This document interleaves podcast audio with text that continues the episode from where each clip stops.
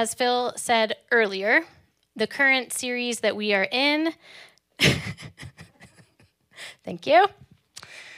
Um, Matt just gave me a little mini Jesus, so I feel very at peace now. Thank you. Um, I hope I do you proud. Um, so, in our current series, we are working through seven signs as recorded by the beloved disciple in the Gospel of John. These signs or miracles are part of God's self revelation through Jesus because God wants to be known.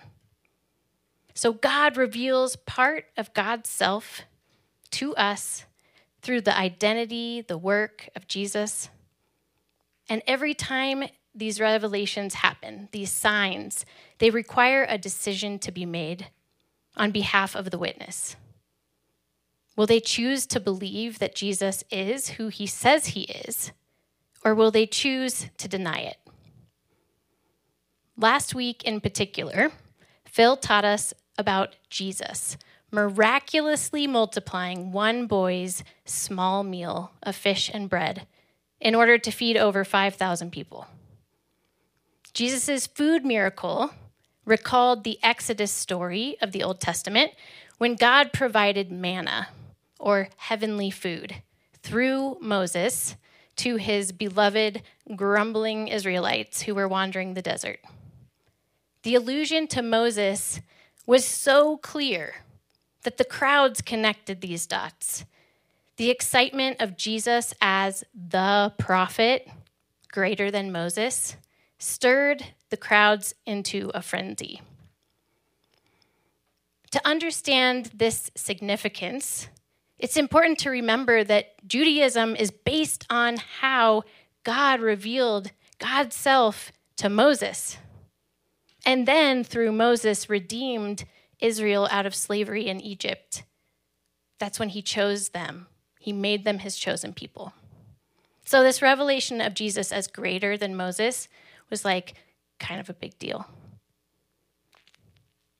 Right at the end of last week's miracle, in John chapter 6, verse 14. It says, After the people saw the miraculous sign that Jesus did, they began to say, Surely this is the prophet who is to come into the world. And Jesus, knowing that they intended to come and make him king by force, withdrew again to a mountain by himself.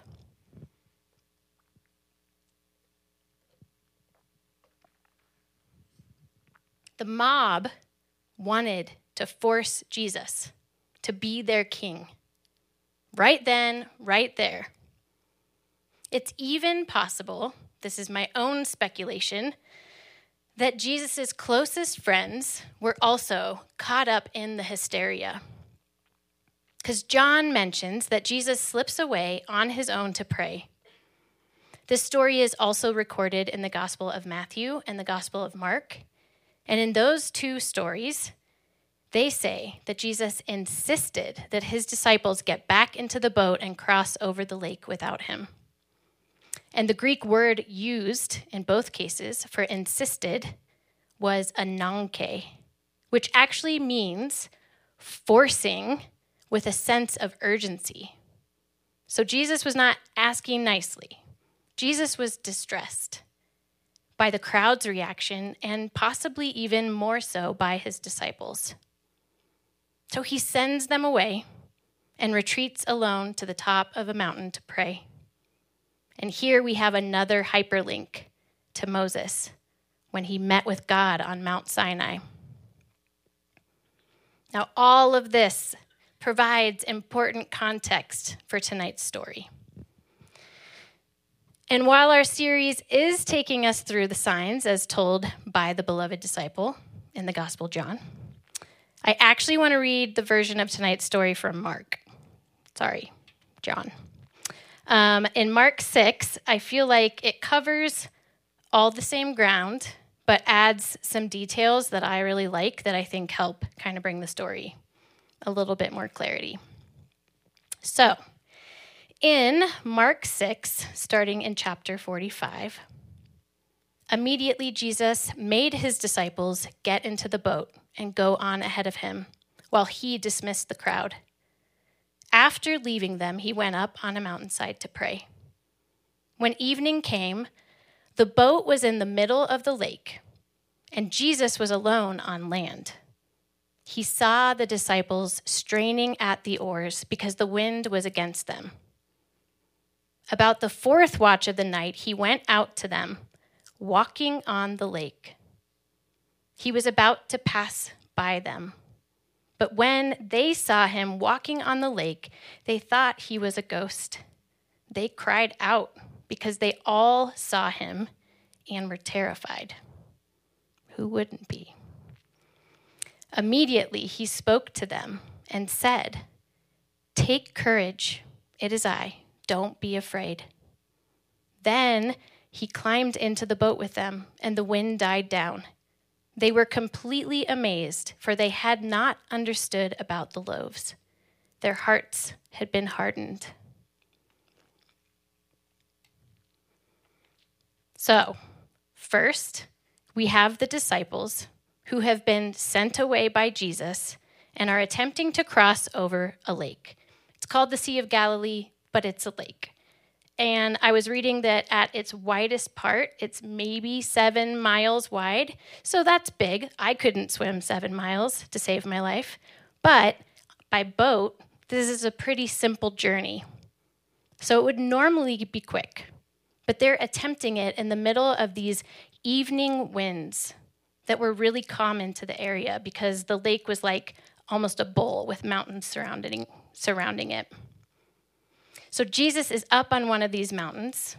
He's praying, but he can see the disciples are facing extreme winds and making no progress.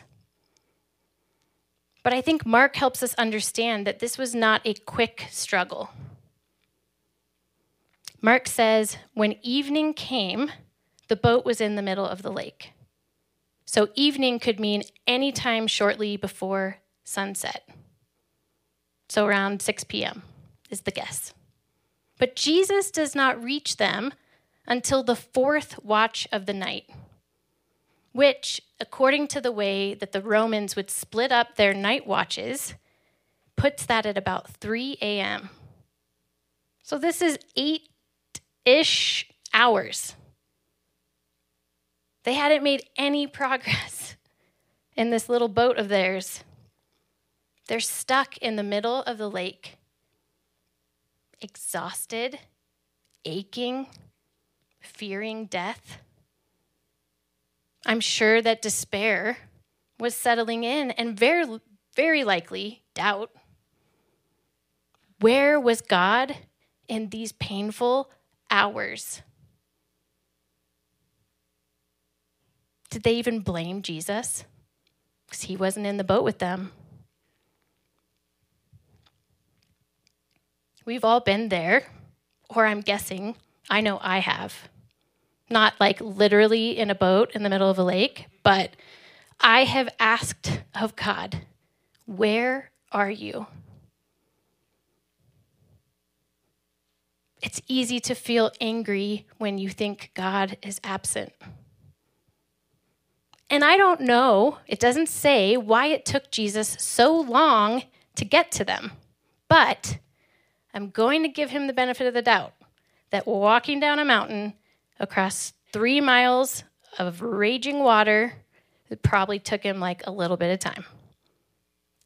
What the story does say is that Jesus could see his disciples. That's kind of crazy to think about because it's nighttime, it's dark, he's far away up on a mountain. They're like a tiny speck in the middle of this lake, but he sees them straining at the oars. But they feel unseen. But God sees us. One of God's names given, given to him by Hagar, a slave woman of the Old Testament, is El Roi, which means the God who sees me. This is one of my favorite names for God because it's dark and the water is rough and raging, and somehow Jesus sees his friends. And what Jesus does is the most important part of our story, the part that brings us hope. Jesus drew near to them. But before he even steps foot on the water, I believe that Jesus was interceding to the Father for his friends. These were his best friends. I have no doubt that he is pleading on their behalf to the Father in his time of prayer. That is what Jesus does. Then Jesus came to them, physically walking on the tempest tempestuous waters. I put that in there because of our song that I like. And I was hoping Matt would sing it, but it's okay. God comes to us. That's crazy. But the disciples were far from recognizing that it was Jesus coming to them. Instead, they mistook what they saw as an evil omen, and rightfully so. the image of dark, chaotic waters as a symbol of death, danger, destruction is deeply rooted in ancient belief. The Israelites tell the story of creation in Genesis 1 by saying the Spirit of God was hovering over the formless, watery deep. Tehom is Hebrew for the deep. And this was described in Hebrew as tohu wabohu. Say that. It's fun. This word is fun, but it means uncontrolled nothingness. so Tehom is the symbol of chaos, and the Spirit is hovering over it, over uncontrolled nothingness.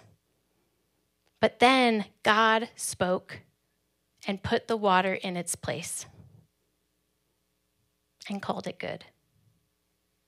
God rules over and organizes chaos. All throughout the Old Testament, water is a destructive force and the home for dangerous creatures. It has not been that long since we did the series on Jonah. So think about raging seas and being swallowed by a large fish. Scary. No wonder when they saw Jesus, they became more afraid. They believed he was a ghost. This makes me wonder why did Jesus walk out to the boat? I don't think he was being cruel.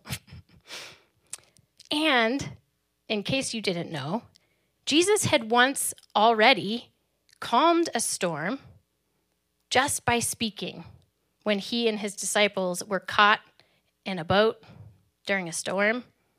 So it's like we've been here before, but the disciples are still terrified.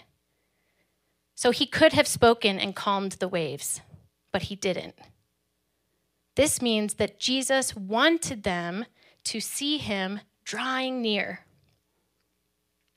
This is what we call an enacted parable. And when I was reading it, I don't know if you noticed, but Mark says Jesus was about to pass them by. and this phrase has often confused me. I don't know if you've noticed it before. I hadn't for a long time. Surely Jesus was not going to just walk by the boat. And surely Jesus did not have some other great reason for taking a stroll across a raging lake. But upon digging, this Greek phrase, to pass by, again hyperlinks to places in Scripture where God reveals God's self in some type of human form. Just a few examples. In Genesis 18, God appears to Abraham in the form of a man to reassure him of the promises that would be fulfilled through the birth of a son. Abraham invites this man to dine with him so that he would not pass him by. In Genesis 32, Jacob wrestles with God in the form of a man, not letting this man go until he has received a blessing. In Exodus 33, God allows his glory to pass by Moses so that Moses would be assured of God's presence. So here, Jesus passes by or comes near in the same way, fully revealing himself as the truest manifestation of God in the flesh. And yet, our disciples, who had just witnessed Jesus multiplying food to feed thousands and thousands of people, are afraid and they let their fear take them to a place of terror until Jesus spoke. Because Jesus immediately said to them, Take courage, it is I. Don't be afraid. Again, Jesus harkens us back to God in the Old Testament, introducing himself to Moses as I am. Jesus is not simply a prophet who is greater than Moses. Jesus is I am. At this, his friends finally get it. They see who he is and they allow him to get in the boat. The winds cease, and they're likely unaware of the rest of the journey lost in their relief and exhaustion and amazement of God's glory. And this amazement baffles me. Only Mark tells us the disciples had missed the point. This is the only gospel that says this. He says they had not understood about the loaves, their hearts were hardened.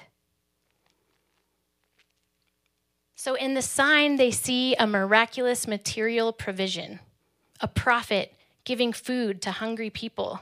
But they miss the more important spiritual provision by the God of the universe. Because they didn't understand that Jesus was God. And Mark doesn't specify why their hearts were hardened, but we can speculate, or at least I always love to speculate. Throughout his ministry, Jesus performed amazing signs and miracles, but had stayed quiet for a long time about his identity as the Son of God.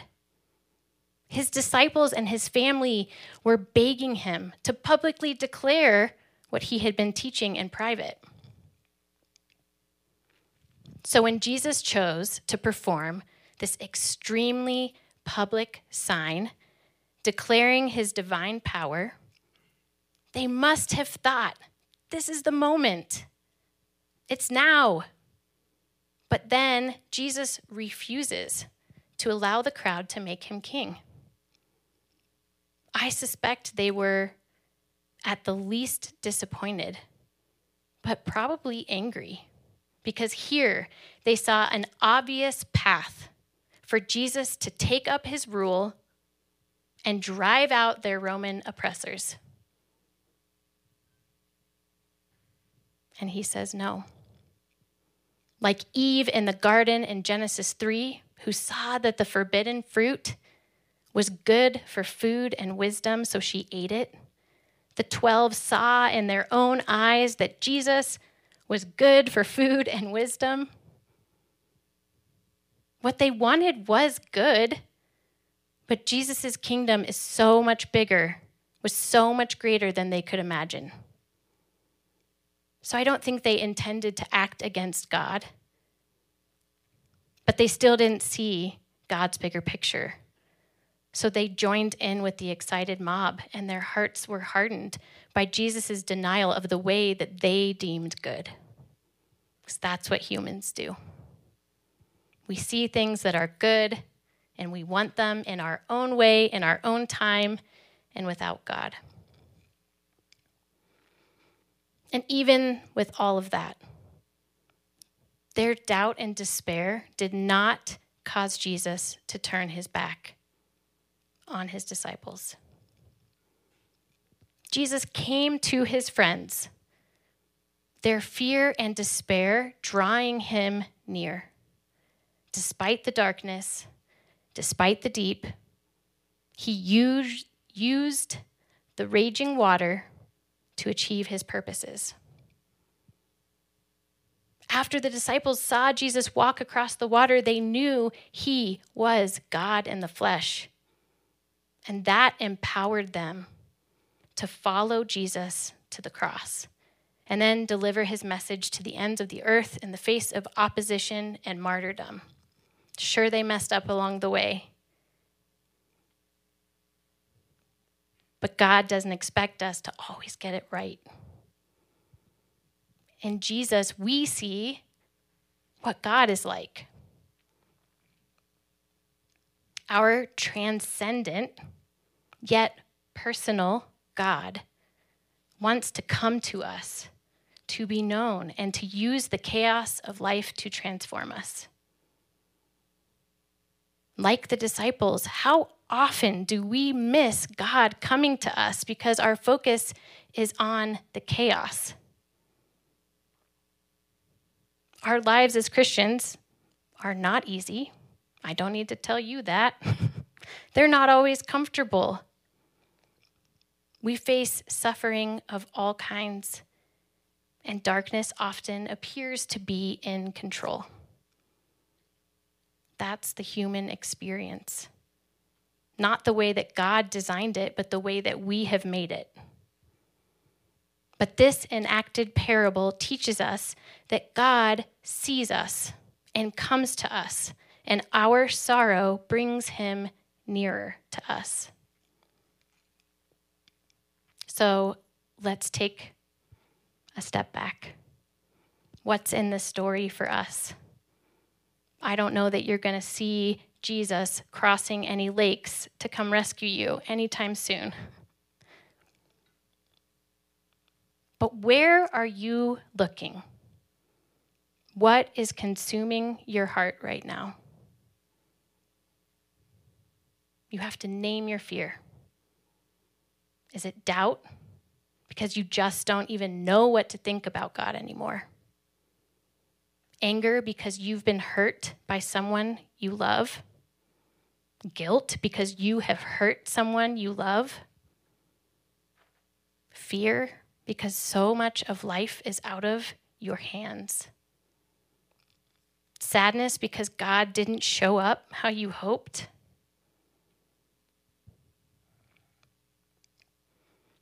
You have to name your fear and look it in the face. Then receive Jesus' words Take courage. It is I. Do not be afraid. I don't think that Jesus is saying you're not allowed to be afraid. I think he's warning us against letting fear become all that we are, living our life from a place of fear. It was with these words, though, where, and with Jesus' presence, that the disciples could finally see who he really was. So let the truth of who God is change your focus. This can be as simple as a quick breath prayer. Like, Lord, have mercy on me, according to your unfailing love. I don't know if you've practiced breath prayer, but first you inhale and you say the first half Lord, have mercy on me. And then you exhale according to your unfailing love. And repeat all day long, whenever it comes to your mind. Because God is merciful and his love for you is unending. Or we can reflect on a longer prayer that declares truth about God. That's why the Bible's fantastic. One of the reasons. This week, I recommend Psalm 65 because it clearly tells us of God's power, specifically over water, and how He controls it for our blessing. Lastly, ask the Spirit to show you where God is during your painful hours. Ask to see God coming to you. I promise God is coming to you. Let's pray. Dear God, fill our hearts with your truth. Help us to see you as you really are. Help us to find you coming after us. It might not automatically fix whatever trouble we're in, but you promise to be with us. So we're never alone. Thank you for controlling chaos. Thank you for designing earth in a way that brings forth so many blessings. Help us to see you in those blessings. I pray for the people in our community who feel surrounded by the waves and don't know where you are. May your spirit draw nearer, pull them closer. Thank you that you want to be known and you reveal yourself to us. In Jesus' name we pray. Amen.